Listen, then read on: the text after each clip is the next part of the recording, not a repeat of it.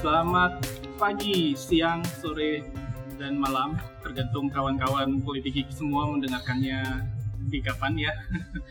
uh, kembali lagi, uh, kita di sini akan membahas uh, tentang diplomasi multi jalur atau multi track diplomasi dan bagaimana memanfaatkan multi track diplomasi ini untuk mencapai tujuan politik internasional suatu negara. Di sini saya kembali bersama uh, dosen dari Yuli uh, International University Liaison Indonesia. Beliau juga sebagai dosen juga di Universitas Pertahanan di program studi peperangan asimetris. Oke, jadi di sini kita bertanya dulu nih ke Mbak Cempaka Mbak Cempaka, apa sih yang namanya multi track diplomasi atau diplomasi multi jalur itu? Hmm.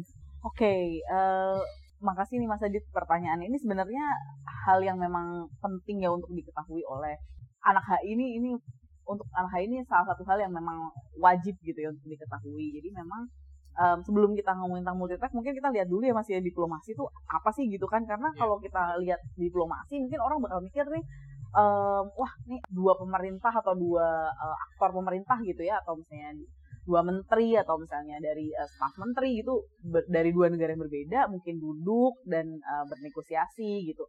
Tapi memang sejak adanya um, terminologi multitrack diplomasi ini jadi uh, berubah ya um, sudut pandangnya. Jadi yang sebelumnya disebutkan tadi memang dia anggap sebagai sebagai track satu diplomasi. Jadi um, track satu diplomasi which means memang akhirnya ada uh, track track lain yang akhirnya men menjadi uh, multi track diplomasi. Ada berapa sih multi track diplomasi itu Mbak Cempaka? Oke. Okay.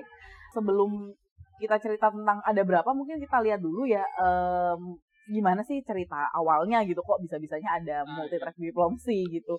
Jadi multi track diplomasi ini itu salah satu konsep gitu lah di hubungan internasional dan di uh, diplomasi yang sebelumnya dikembangkan uh, dan dipraktikkan oleh yang namanya Diamond and McDonald. Ini mereka me mengembangkan juga suatu konsep ini yang sebelumnya memang sudah pernah dipaparkan juga oleh uh, Joseph Monville misalnya di tahun uh, 82. Nah, ini McDonald dan Diamond ini mengembangkannya sampai akhirnya membuat uh, multi track foundation gitu. Dan konsep dip, uh, diplomasi multitrack ini juga uh, dipakai sebelumnya bertahap. Jadi sebelumnya kalau tadi ada berapa sih uh, multitrack diplomasi ini memang dia bertahap. Saat ini bisa dibilang ada 9 uh, track. Nah diplomasi multitrack ini awalnya hanya ada track 1 dan track 2 uh, masih oleh tadi uh, oleh Diamond dan Diamond pada tahun 96 tapi pada tahun uh, uh, 1999 uh, McDonald ini menambah diplomasi multi tracknya. Itu yang sebelumnya uh, hanya dua itu menjadi lima.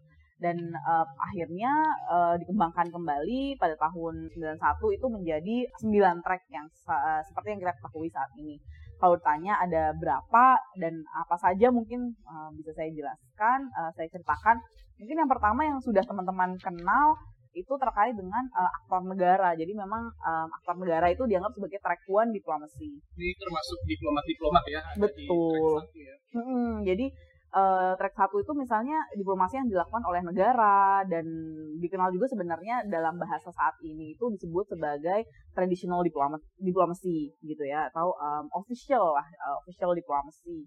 Nah track ini juga itu uh, yang dianggap terbangun dari peacemaking dan juga uh, berbagai usaha dalam uh, untuk menciptakan perdamaian gitu ya yang melibatkan aspek-aspek pemerintahan. Dan sistem ini juga awalnya terbentuk memang ya dari uh, diplomasi yang berbasis state to state yang akhirnya memang mengcreate menimbulkan kebutuhan bahwa sebenarnya uh, diplomasi ini tidak hanya uh, bisa dilakukan gitu tidak bisa tercapai secara maksimal ketika hanya melibatkan aktor negara saja tapi juga melibatkan uh, membutuhkan peran dari aktor non negara nah ini yang tadi uh, salah satunya juga tracknya disebut track two diplomasi uh, yang melibatkan aktor non negara dalam uh, track two diplomasi um, ini aktor-aktor non negara terutama yang dianggap memiliki um, profesionalisme terkait dengan spesifik topik ini spesifik topik dalam diplomasi tersebut um, di, diminta untuk menganalisis mungkin, mencegah serta memberikan uh, sumbangan pikiran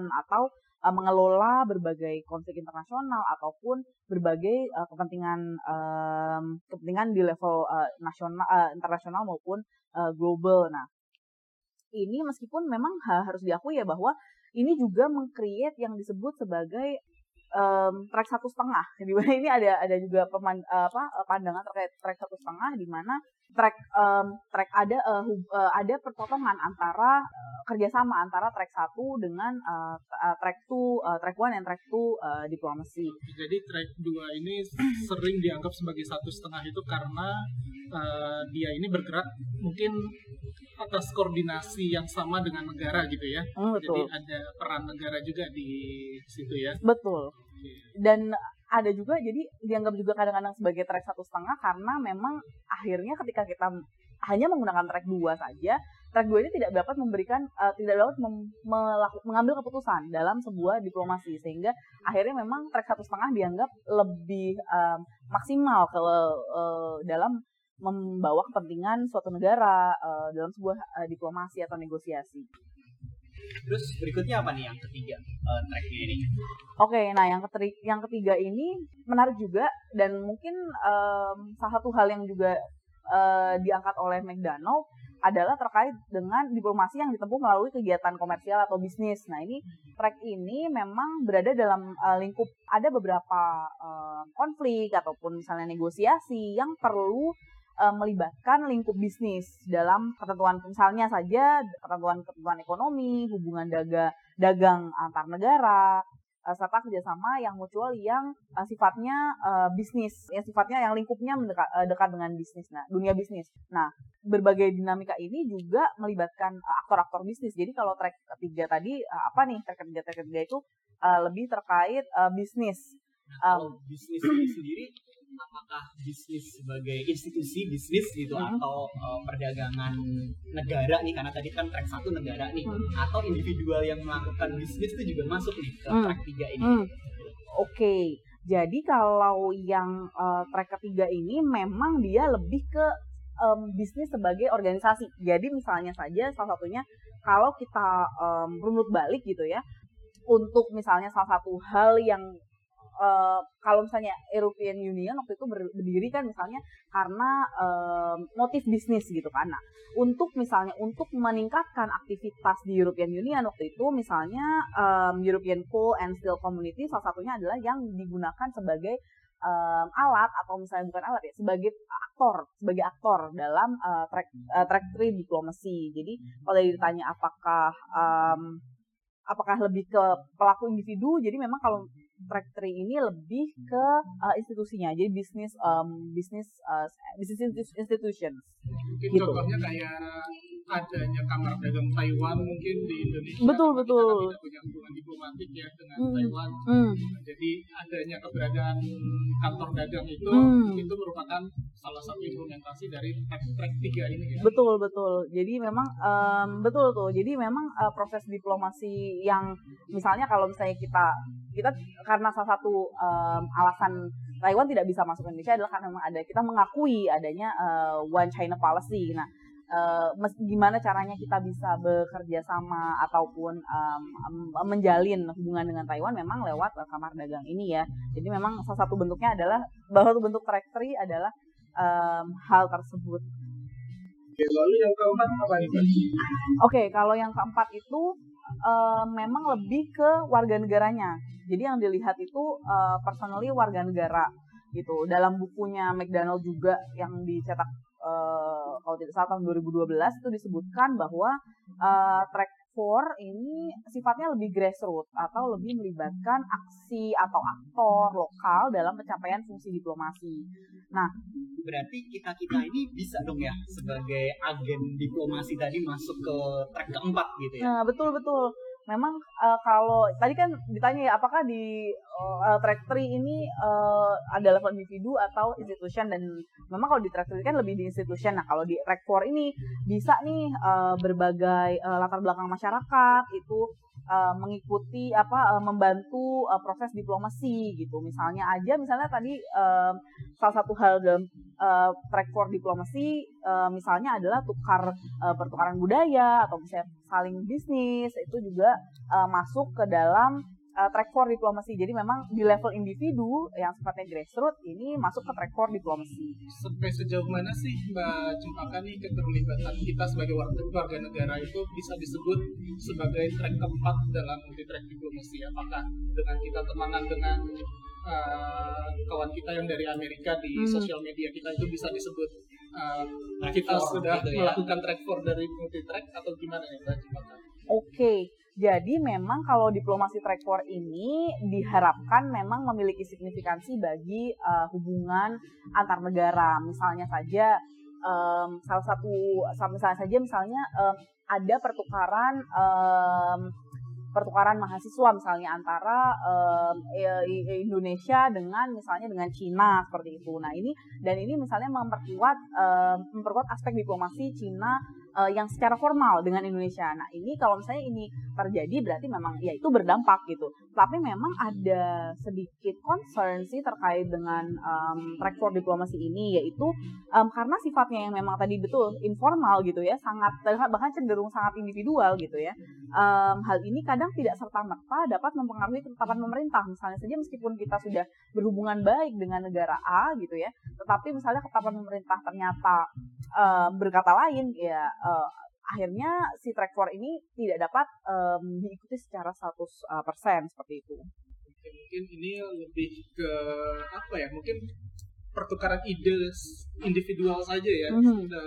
track 4 ini kalau saya pikir jadi kita bisa memberikan pemahaman uh, mungkin teman kita yang orang luar mungkin kita pernah punya masalah dengan uh, Malaysia gitu ya misalnya lalu kita hmm. punya kawan Malaysia kita menjelaskan hmm. dari kita gini gini gini itu hmm. bisa disebut uh, multi track ya betul itu misalnya uh, pandangan saya tadi ada konflik dengan Malaysia dan kita misalnya uh, dari dari um, persatuan mahasiswa misalnya di Malaysia memberikan pandangan gitu atau misalnya mem, uh, memberikan apa ya kegiatan yang berbeneficial mungkin bisa dimasukkan juga sebagai track for diplomasi. Oke. Terus yang kelima apa nih untuk track kelima nih? Kita udah empat track ya tadi ya, government, kemudian ada profesional, bisnis, dan warga negara. Nah, hmm. kita masuk nih yang kelima apa nih Mbak Coba Oke, yang kelima itu um, disebut institusi, institusi pendidikan. Jadi uh, pendidikan ya, jadi bisa riset, bisa pelatihan, bisa bentuknya training, dan um, biasanya biasanya si uh, academics gitu lah ya. Uh, jadi track 5 ini biasanya dihubungkan pada program-program yang dimiliki oleh lembaga penelitian gitu ya, lembaga riset, perguruan tinggi yang di mana itu membutuhkan um, level uh, pertukaran yang tidak hanya kalau tadi kan kita uh, pertukaran kebudayaan ya kalau di level individu misalnya. Nah, ini lebih lebih dalam lagi dia bisa uh, pertukaran uh, riset terus uh, pertukaran keterampilan uh, misalnya kalau di level konflik misalnya ya itu bisa melibatkan uh, praktis praktisinya misalnya di bidang negosiasi, mediasi, uh, resolusi konflik gitu ya atau bahkan juga um, salah misalnya um, ada suatu negara yang memfasilitasi sebagai pihak ketiga gitu ya untuk untuk memberikan pendidikan terkait dengan studi-studi cross culture terus dari itu perdamaian itu juga masuk ke dalam uh, track 5 uh, track 5 uh, diplomasi Nah, ngomong-ngomong soal pendidikan nih Mbak Cempaka nih. Kalau misalnya nih seperti saya, uh, saya pernah baca gitu ya Dit ya. Kalau misalnya setelah terjadi konflik gitu tadi misalnya Mbak Cempaka juga menyebutkan atau misalnya setelah terjadi suatu mungkin kegiatan terorisme gitu. Nah, hmm. Nah, kemudian institusi pendidikan tuh berperan nih uh, sebagai jembatan, hmm. biasanya sebagai jembatan ya karena negara biasanya masih sama-sama panas, kemudian mungkin bisnis juga belum terjadi karena masih takut. Nah, institusi pendidikan ini berperan sebagai jembatan gitu antara itu tadi antara hmm. mungkin korban dengan pelaku hmm. kemudian mungkin antar negara untuk pembangunan apakah ini termasuk ke dalam track kelima ini nih gitu Iya itu itu termasuk ya karena um, dalam hal dalam hal tersebut gitu kan ketika misalnya dua negara kayak gini. Sebenarnya um, track 5 ini menurut saya juga um, bisa menentukan dalam situasi konflik. Baik menurunkan tensi konflik maupun menaikkan tensi konflik. Karena kalau misalnya kita ingat ya pada tahun uh, 2018 atau 2017 kalau nggak salah itu salah satu um, hal yang bisa membuat waktu itu presiden menarik kembali uh, duta besar di Australia adalah terkait bahwa ada um, siswa-siswa atau mahasiswa yang di Australia yang me, me, mem, sebenarnya itu tugas tugas biasa gitu tugas tugas uh, kuliah atau tugas sekolah gitu ya terkait dengan pancasila gitu pandangan mereka terkait pancasila. Nah ternyata itu uh, bisa tersebar gitu terus um, salah satu waktu itu keputusan uh, presiden adalah untuk menarik duta besar Australia uh, duta besar Indonesia untuk Australia menarik sementara gitu ya um, yang akhirnya karena salah satu officials dari Australia ke sini untuk untuk meluruskan hal tersebut akhirnya uh, duta besar kembali dikirimkan ke Australia. Nah, itu kita dapat lihat bahwa memang institusi pendidikan memegang peranan penting nih dalam um, track uh, multi track diplomasi ternyata gitu bahwa ya um, may it be untuk menaikkan uh, menurunkan tensi konflik ya itu jelas. Tapi menaikkan tensi konflik juga itu bisa terjadi gitu di level institusi pendidikan. Kalau misalnya institusi pendidikan juga nih Mbak Cempaka nih, mungkin terkait dengan nomor satu ya, ada nggak sih institusi pendidikan yang oleh negara ini didorong mm -hmm. untuk semacam sebagai simbolnya negara tersebut gitu. Mungkin kita uh, misalnya gitu ya uh, katakanlah di China gitu. Kalau tidak salah kan Tiongkok itu mendorong beberapa kampus teknologinya dia gitu untuk menunjukkan riset-riset hmm. itu sebenarnya banyak orang melihat itu cover gitu kan untuk menunjukkan China ini juga maju nih teknologinya gitu. Nah, cuma daripada nih negara menyampaikan sendiri hmm. tidak dipercaya hmm. nah kalau institusi pendidikan yang menyampaikan kan lebih dipercaya hmm, hmm, hmm. oke okay. itu itu sangat menarik ya um, kalau itu mungkin yang terjadi di Cina mungkin terjadi juga di um, Jerman kalau saya bisa bilang. Salah satu hal yang memang dipush oleh uh, pemerintah Jerman saat ini kan ada memang di level science diplomacy. Science diplomacy ini maksudnya adalah dia meningkatkan kerjasama dengan negara lain itu di bidang-bidang um, pendidikan gitu ya. Dan um, misalnya seperti dia memberikan uh, beasiswa ke ke negara ke negara lain terus habis itu um, pertukar itu di level pertukaran terus di di level misalnya public uh, diplomasinya juga dia melibatkan um, riset perguruan tinggi serta um, riset khusus bahkan gitu ya terkait dengan berbagai isu yang dihadapi di level internasional. Itu track 5 tadi institusi pendidikan. Sekarang kalau yang track 6-nya apa nih, Mbak? Oke, okay. kalau track 6 ini um, lebih ke aktivis ya mungkin ya. Aktivis ini ini diplomasi yang ditempuh oleh um, advokasi-advokasi yang dilakukan oleh aktivis. Nah, aktivis ini uh, apa sih bedanya dengan misalnya um, di level uh, warga negara tadi? Kalau di level di level aktivis ini memang uh, lebih ke berbagai pencapaian um, perdamaian atau negosiasi gitu ya dalam berbagai isu misalnya seperti sosial, hak asasi manusia, keadilan ekonomi, terus juga um, misalnya terkait dengan uh, bahkan pelucutan senjata atau misalnya berbagai kepentingan lain nih yang memang melibatkan pemerintah tapi uh, membutuhkan fleksibilitas dalam hal negosiasinya. Nah, uh, hal inilah ketika track 6 ini digunakan uh, oleh advokasi-advokasi yang dibawa oleh para aktivis tersebut. Dan karena di track 6 ini membutuhkan fleksibilitas yang cukup tinggi, ini dan uh, ini bisa melibatkan kalau tadi ditanyakan apakah misalnya kita balik track 3 gitu kan misalnya uh, apakah hanya uh, institusi atau um, personal. Nah kalau di level track 6 ini memang bisa dua-duanya. Yang penting ketika isunya ter yang diangkat adalah terkait sosial hak asasi manusia ataupun kepentingan uh, yang menyangkut kebijakan pemerintah yang lebih spesifik terkait hal tersebut ini bisa disebut sebagai track uh, track 6 nah Nah, kalau di track 6 ini, uh, Mbak Cempaka soal aktivis nih, hmm. kan kita mungkin juga sering dengar ya, misalnya Greenpeace atau yang uh, Time Person of the Year Greta hmm. Thunberg gitu kan, uh, kemudian mereka menyuarakan hal-hal yang terkait dengan lingkungan hmm. gitu, atau mungkin kita juga mendengar misalnya World Economic Forum gitu, yang menyuarakan tentang pemerataan ekonomi gitu. Nah, tapi kemudian apakah ada gitu mbak Cempaka gitu ini kan aktivis ibaratnya mereka independen gitu hmm. tapi apakah ada juga aktivis yang sengaja nih dari kepentingan pemerintah Hmm. tertentu gitu, tapi diarahkan istilahnya untuk mendukung track-track yang lain gitu Hmm. sebagai aktivis sebagai kebijakan gitu. Hmm. Oke, itu menarik ya. Jadi memang gini, em, kalau di track 6 ini kayak tadi yang eh, disebutkan sebelumnya, memang karena ada beberapa kebijakan yang sifatnya butuh fleksibilitas. Terkadang hal tersebut mungkin bisa terjadi, bisa di seorang aktivis gitu ya. eh, bahkan kalau tadi disebutkan misalnya Greenpeace atau em, organisasi tertentu, bahkan ada juga person atau individu yang tidak perlu dia harus tergabung dalam suatu komunitas tertentu, tetapi dia bisa membawa membawa em, isu eh, isu yang terkait dengan tadi sosial ataupun hak asasi manusia dan dan em, yang lainnya yang terkait dengan yang spesifik terkait dengan hal tersebut. Kalau ditanya apakah bisa saja dia misalnya state sponsored gitu, bisa saja sih. Karena kan memang kalau saya dilihat lagi memang track multi track diplomasi ini dianggap sukses ketika dapat mempengaruhi kebijakan pemerintah itu sendiri.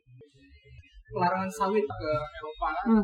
Ketika Eropa sudah mau membuka gitu ternyata Swiss NGO-nya ya kalau nggak salah ada LSM-nya yang menggugat ke Hmm.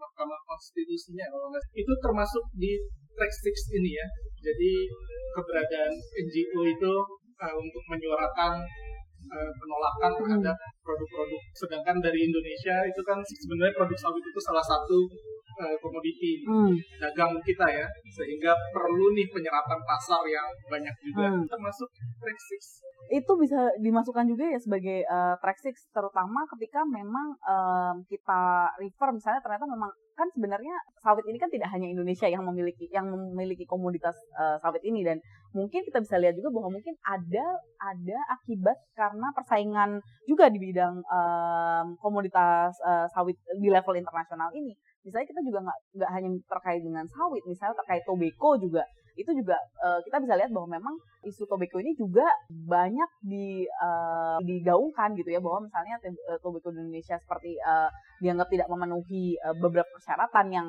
mungkin juga disuarakan oleh oleh eh, NGO atau LSM tersebut gitu. Memang itu juga bisa dilakukan gitu, eh, terutama jika ada kepentingan nasional eh, suatu negara atau yang dianggap em, dapat eh, persaingan yang, yang juga di belakangnya ada persaingan usaha juga. Oke, track 7 itu eh, diplomasi yang eh, lebih berbasis pada eh, komunitas agama atau komunitas lah gitu ya. Komunitas ini em, bisa yang sifatnya misalnya spiritual gitu ya, eh, religius atau di- yang dapat dipandang sebagai pihak-pihak yang bertindak melalui eh, keyakinannya atau didasari oleh moral, pendekatan moral serta orientasinya ini untuk eh, membawa perdamaian dalam konflik gitu atau dalam negosiasi. Nah, komunitas-komunitas inilah yang misalnya nanti akan mengusahakan untuk capaian perdamaian serta menghindari munculnya kekerasan apalagi perang gitu. Nah, nilai-nilai eh, positif ini juga dibawa karena nilai-nilai positif yang dimiliki oleh Track Seven ini dibawa juga karena nilai keagamaan nilai nilai perdamaian itu kan dianggap universal dan semua agama pasti meyakininya gitu ya nilai perdamaian ini. Nah, tetapi memang ketika ditanyakan apakah em, memiliki tingkat keberhasilan yang tinggi ini ini yang akhirnya jika dibandingkan dengan eh, dengan track-track yang lain ini memang masih belum mendapatkan perhatian yang cukup besar gitu karena memang ah, ada di- ditemukan kurangnya antusiasme sendiri gitu di antara masyarakat masyarakat yang untuk menggunakan track seven ini dalam diplomasi seperti itu. Jadi untuk eh, yang komunitas ini mungkin saya kepikiran itu. Sebenarnya bisa ya Indonesia itu memanfaatkan komunitas agamanya untuk misalnya dapat eh, apa namanya porsi haji yang lebih banyak gitu dari Hmm. pemerintah Saudi ya karena kita sebagai muslim terbesar di dunia gitu kan karena antriannya sekarang udah udah 20 tahun Nah, tapi di sisi lain komunitas nih bisa juga nggak sih justru menimbulkan memanaskan diplomasi nih gitu. Kan tadi ada nih beberapa track yang memang bisa mengeratkan, bisa juga memanaskan tensi nih kayak pendidikan aja bisa gitu. Nah, Hmm. kalau di komunitas nih bisa nggak atau bahkan sering terjadi gitu. Hmm, Oke, kalau di uh, komunitas keagamaan sendiri, jadi memang ka- ada kecenderungan memang justru kalau mengura, menurunkan, uh, meningkatkan tensi, mungkin jarang ya. Tapi kalau membuat itu di status quo sering terjadi gitu. Karena yang adanya akhirnya kurang antusiasme. Nah cuma kalau misalnya uh, kita lihat salah satu recent eh, example misalnya uh, adalah misalnya pada saat terkait ada isu tentang Uighur gitu uh, yang kalau kita bisa lihat adalah yang langsung dilakukan oleh Cina adalah justru menginvite gitu, menginvite tokoh-tokoh agama Indonesia untuk visit gitu Pak Uyghur uh, dan melihat sendiri gitu seperti apa sih um, orang Uyghur diperlakukan gitu ya. Jadi memang yang dilakukan pendekatan yang dipilih oleh uh, Cina adalah dalam terkait dengan isu Uyghur ini justru adalah menggunakan track seven sebagai orang yang digandeng, sebagai komunitas yang digandeng gitu. Nah, kalau tadi terkait dengan porsi haji, saya setuju ya sebenarnya Indonesia kalau Cina negara yang saat ini mungkin dianggap juga uh, sebagai um, negara yang cukup besar gitu aja menganggap melihat uh, potensi Indonesia sebagai salah satu negara dengan komunitas agama yang besar, agama Islam yang besar, um, sebenarnya porsi haji tentu aja sebenarnya bisa diusahakan gitu kan. Uh, pertanyaannya adalah apakah ini akan dipilih sebagai approach pemerintah atau tidak? Karena kalau misalnya kita lihat Cina, Cina memilih itu untuk sebagai approach. Jadi ketika ada isu Uighur nih yang didekatkan bukan akademik, bukan tidak hanya akademik atau misalnya personal gitu, uh, tapi uh, atau aktivis gitu, tapi yang dilihat justru adalah uh, bagaimana komunitas agama di Indonesia bisa punya pandangan lain nih terkait dengan uh, Uighur ini dan terbukti setelah pulang dari situ kita bisa lihat di berita banyak sekali bahwa yang menyatakan bahwa tokoh-tokoh agama Indonesia, tokoh-tokoh Indonesia yang menyatakan bahwa memang um, ada ada perbedaan antara apa yang diberitakan oleh media tentang Uighur dan apa yang mereka lihat sendiri. Nah, itu kan menarik bahwa memang ya ternyata track 7 ini works loh kalau misalnya kita me, uh, menggunakan untuk case yang tepat gitu seperti itu saya sepakat tadi untuk track seven ini perlu digunakan untuk case yang tepat hmm. karena tadi seperti yang kata Asep bilang kalau case-nya mungkin nggak tepat hmm. bisa jadi pemicu betul konflik karena isu-isu komunitas agama hmm. etnis tertentu gitu hmm. itu kan sangat sensitif ya hmm. nggak cuma di Indonesia saya pikir di seluruh dunia oke lanjut. Untuk ya, track 8 apa nih kita nih? Udah mau mendekati terakhir eh ada berapa track ya? 11 ya? 9. Oh, ada 9. 9. 9. Oke, berarti masih dua lagi. Oke, Mbak Cempaka. Jadi apa nih track ke-8 kita nih? Oke, okay, uh, eh, track yang ke-8 ini kita sudah mau uh, ke akhir. Jadi memang kalau bisa kalau kita kembalikan lagi ke sejarahnya tadi kan memang dia mulai dari track 2, track 5, lalu track 9. Jadi memang semakin ke bawah ini semakin spesifik ya. Yang per, uh, yang ke-8 ini terkait dengan pendanaan atau funding. Jadi biasanya di track 8 ini yang melakukan ini misalnya aktivis uh, filantropis gitu yang misalnya uh, membantu uh, membantu secara finansial untuk negara untuk menciptakan uh, perdamaian atau menghasilkan um, hasil negosiasi yang uh, diinginkan. Misalnya uh, beberapa beberapa uh, foundation, misalnya kalau kita tahu Bill Gates Foundation dan foundation foundation uh, lain yang yang sifatnya itu biasanya dari uh, sifatnya filantropis gitu ya itu membantu kepentingan kepentingan kepentingan uh, internasional gitu nah itu itu juga uh, bisa juga dan itu dan itu berbagai hal ya nggak hanya di di yang sifatnya uh, kerjasama ekonomi tapi juga kerjasama di bidang kesehatan ataupun berbagai bidang diplomasi uh, lainnya gitu. Nah ini um, yang lebih dekat dengan track 8 yaitu um, bantuan dari filantropis, gitu, yang sifatnya lebih filantropis. Oke, kalau contohnya apa ya kalau yang filantropis ini kan? Apakah uh, misalnya kayak ini nih lagi pandemi begini, hmm.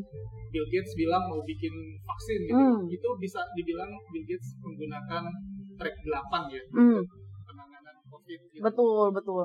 Jadi memang kan kalau kita lihat diplomasi ini kan tidak hanya ketika uh, ketika harus mencapai perjanjian, tapi juga kan dalam situasi misalnya krisis itu juga butuh uh, diplomasi. Nah, kalau diplomasi yang dilakukan oleh misalnya tadi Bill Gates Foundation seperti yang disebutkan, itu juga termasuk dalam uh, track 8. Cuman memang um, hal yang bisa dinotis atau dilihat dari track 8 ini, ketika ada pendanaan ini tidak serta-merta menjamin diplomasi ini akan berhasil. Nah, um, ini yang ini yang um, kadang juga membuat track 8 ini hmm, tidak begitu menarik untuk ditulis sebagai pendekatan ketika melakukan diplomasi. Terlebih juga karena apa namanya diperlukan pendekatan yang tepat oleh si filantropis terhadap uh, cases-cases tertentu gitu. Kalau tadi terkait dengan uh, Bill Gates Foundation, saya rasa kalau apakah bisa dimasukkan sebagai uh, track 8, saya rasa bisa ya.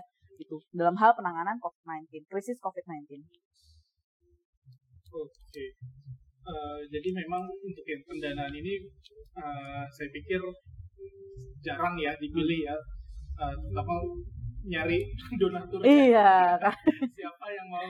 Karena sifatnya swadaya ya, maksudnya uh, sukarela, sukarela. Dan uh, bukan negara bukan di sini ya. Hmm. Jadi uh, mungkin untuk menggunakan track 8 ini agak sulit ya.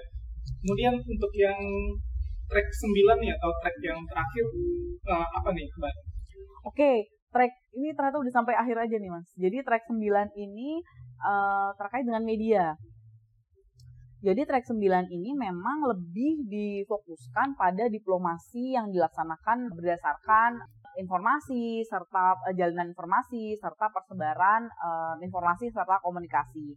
Nah, uh, kalau menurut uh, Diamond dan McDonald sendiri memang tugas uh, utama dari dari track 9 ini untuk uh, memberikan uh, pengetahuan gitu ya, pengetahuan kepada masyarakat terkait misalnya perdamaian gitu, resolusi konflik dan serta bagaimana sih hubungan internasional itu dapat bermanfaat buat uh, masyarakat gitu. Um, dalam track ini juga ini menentukan karena juga uh, opini publik ini dibentuk dan disuarakan melalui media. Apalagi kalau kita lihat saat ini media ini uh, yang tidak hanya sifatnya cetak ataupun elektronik ya tapi juga media sosial media itu juga mem memegang uh, peranan penting. Karena uh, di satu sisi misalnya di level uh, pemerintah gitu ya um, track ini membantu um, pemerintah untuk mengkomunikasikan berbagai kebijakan uh, nah, nah tetapi di sisi lain track 9 ini, track 9 ini juga memberikan um, potensi, memberikan potensi tantangan buat pemerintah karena adanya misalnya um, media spin gitu ya yang uh, terkadang misalnya membelokkan fakta apalagi kita tahu sekarang sedang uh, marak gitu uh, beberapa uh, de, uh, beberapa tahun terakhir marak uh, suatu istilah disebut hoax. Nah, ini dalam track 9 ini sangat uh, memberi uh, istilahnya mungkin uh, pisau bermata dua ya bisa dipakai uh, untuk manfaat yang besar untuk pemerintah maupun uh, untuk pihak-pihak yang bernegosiasi untuk mencapai kepentingannya, tetapi juga memberikan memberikan potensi untuk um, dikendalikan bagi kepentingan pihak-pihak lain yang misalnya tak bertang, uh, dianggap tidak bertanggung jawab gitu dalam rentan untuk dimanfaatkan oleh pihak-pihak yang dianggap tidak bertanggung jawab seperti itu. Oke, berarti buzzer-buzzer itu bisa disebut itu sedang menggunakan track 9 ini ya Betul, apalagi kita tahu sekarang um, ada, ada yang disebut um, kalau ada salah satu buku yang menarik saya rasa itu uh, namanya real time diplomacy. Jadi real time diplomacy ini menyoroti seperti itu bagaimana sebenarnya sosial media ini memberikan warna baru nih bagi yang mungkin kalau kita lihat multi track mungkin akan bahkan mungkin bisa disebut track 10 mungkin uh, atau justru memang ini adalah bagian dari track 9. Jadi memang masyarakat netizen gitu ya. Kalau zaman sekarang kita sebutnya netizen um, ya melalui ada juga yang misalnya buzzer. Tapi selain hal itu kita harus waspada juga bahwa di level track 9 ini selain yang misalnya person yang memang memiliki suara uh, suara sesungguhnya gitu ya ada juga bot gitu. Jadi memang di level track 9 ini sangat banyak aspek yang bisa didistorsi gitu dalam dalam um, um, baik dalam mencapai perdamaian maupun menaikkan tensi dari konflik itu sendiri justru seperti itu. Oke Mbak Cempaka, ini kalau dalam konteks Indonesia nih ya dari sembilan track ini gitu, kalau di pengamatan Mbak Cempaka hmm. mana sih uh, yang sudah digunakan gitu selain government ya pastinya ya maksudnya dari delapan track lainnya ini mana yang digunakan kemudian untuk mendukung posisi Indonesia lah di dunia internasional di regional gitu. Hmm. Kalau kita tahu ya, Dit ya, seperti Jepang kan ada anime gitu ya, hmm. Korea Selatan dengan K-popnya, Amerika Serikat dengan Hollywood gitu ya, membangun cerita bahwa Amerika itu selalu pahlawan gitu kan, menjaga dunia gitu. Nah, kalau Indonesia ini sejauh pengamatan Mbak Cempaka, pengalaman Mbak Cempaka, mana sih yang sudah dimanfaatkan untuk mendukung posisi Indonesia dan mana yang belum dan harusnya ini yang dilakukan gitu. Hmm. Oke, okay. kalau uh, dilihat um, salah satu hal yang dilakukan oleh pemerintah Indonesia misalnya memanfaatkan um, Bali Demokrasi Forum di mana Indonesia um, dianggap sebagai satu negara yang meskipun memiliki perbedaan perbedaan suku, perbedaan uh, bahasa uh, serta banyak hal lainnya tapi uh, memiliki uh, tingkat demokrasi yang baik misalnya dibandingkan dengan uh, negara sejenis misalnya.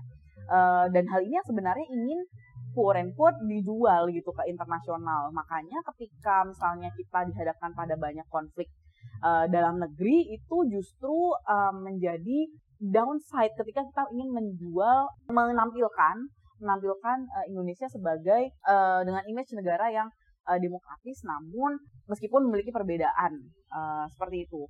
Nah, salah satu hal misalnya itu juga di, di, dituangkan sebenarnya oleh um, Kementerian Luar Negeri sendiri dalam uh, rencana strategi Kementerian Luar Negeri. Nah, dalam dalam hal ini disebutkan bahwa Indonesia justru melihat bahwa multi track diplomasi adalah salah satu esensi dan kekuatan bagi Indonesia karena Indonesia melihat bahwa keberhasilan dalam berbagai visi misi serta tujuan yang ingin dicapai itu tidak akan tercapai jika tidak tidak melibatkan banyak uh, aktor ketika melakukan um, diplomasi seperti itu. Kalau misalnya ditanyakan mana uh, tadi terkait dengan mana yang sudah digunakan, saya rasa memang pemerintah sudah berusaha untuk menggerakkan lini-lini um, kekuatan, seluruh kekuatan. Jadi maksudnya seluruh masyarakat gitu ya, baik uh, dengan uh, perannya masing-masing.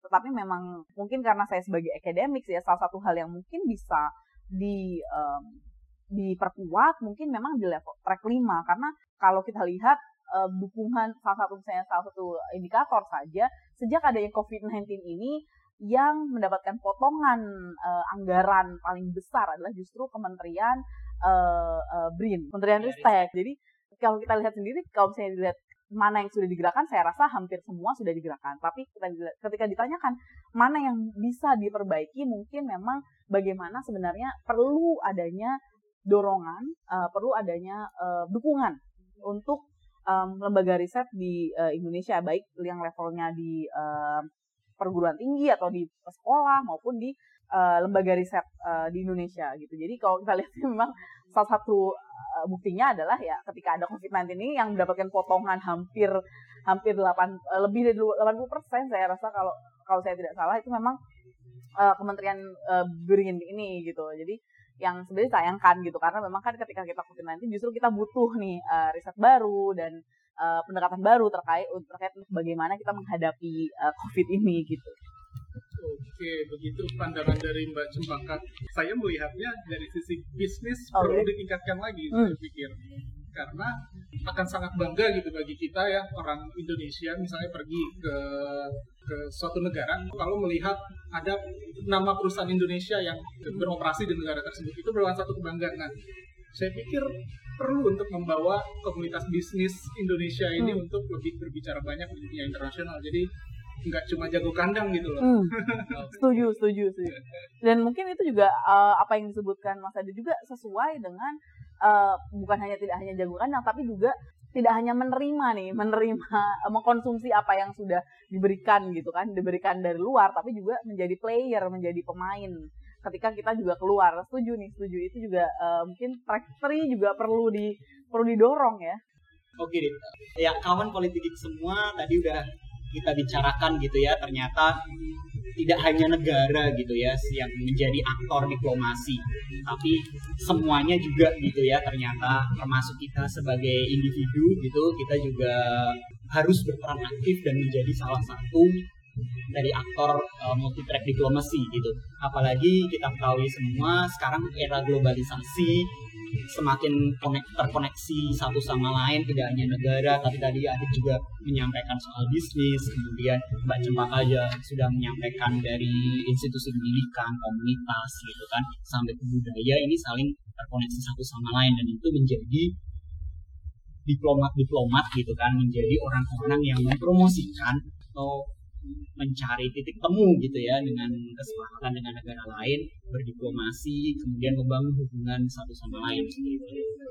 Salah satu alasan kenapa juga saya merasa Indonesia perlu mendorong track five-nya adalah karena kita uh, sebagai akademis kita banyak misalnya di hubungan internasional kita banyak membaca pemikiran-pemikiran A, B, C, C A, C, B, C, C. Tapi kita jarang bahkan terkait Indonesia sendiri ya kita bahkan jarang melihat orang Indonesia sendiri yang mengupas melalui perspektif Indonesia gitu. Uh, nah ini sebenarnya penting sih menurut saya ketika apalagi membicarakan terkait dengan sistem um, politik atau misalnya keamanan atau uh, berbagai isu lain misalnya uh, karena gini apalagi saat ini kita kita um, dihadapkan pada uh, era siber gitu misalnya ya ini tantangan yang dihadapi Indonesia ini tidak bisa serta-merta menggunakan uh, template yang dimiliki negara lain. Kita punya challenge sendiri misalnya, kita punya digital gap. Digital gap ini uh, maksudnya misalnya ketika infrastruktur di Jakarta itu berbeda dengan yang dimiliki oleh wilayah-wilayah lain misalnya. Nah ini kenapa akhirnya ketika kita melakukan analisis um, atau misalnya diplomasi berbasis um, riset gitu ya harus lebih menggunakan perspektif Indonesia dibandingkan um, hanya memberikan perspektif um, melalui uh, kacamata yang sudah dibaca, yang sudah diberikan yang dimiliki oleh negara-negara lain.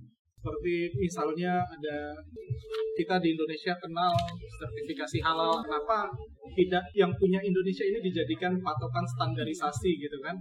Tapi saya ngelihat malah dari Malaysia. Malaysia ya. betul itu memang disayangkan kan sebenarnya kalau dilihat di negara muslim sendiri yang pertama kali punya ide mungkin ya atau mengimplementasikan lah ya, label halal ini kan sebenarnya Indonesia tapi memang uh, hal itu tidak dikembangkan secara serta merta sehingga ya negara lain yang dianggap lebih siap dengan perangkatnya dengan sistemnya itu lebih digunakan oleh masyarakat internasional.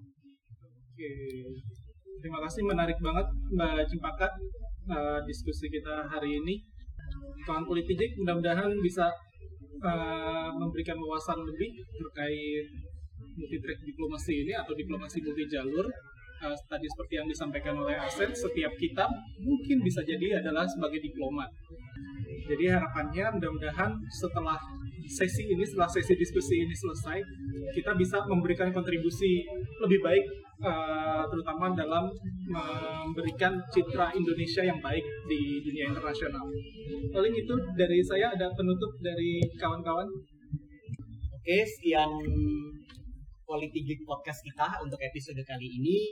Sampai jumpa lagi di episode selanjutnya pada teman-teman politik semua. Kalau misalnya teman-teman ada ide, kemudian baik apakah topik maupun narasumber yang cocok nih kita angkat nih di politik podcast, feel free untuk kontak ke kita ke saya atau Adit. Atau kirim email ke uh, Oke, terima kasih. See you. Sampai jumpa lagi kawan-kawan politik semua.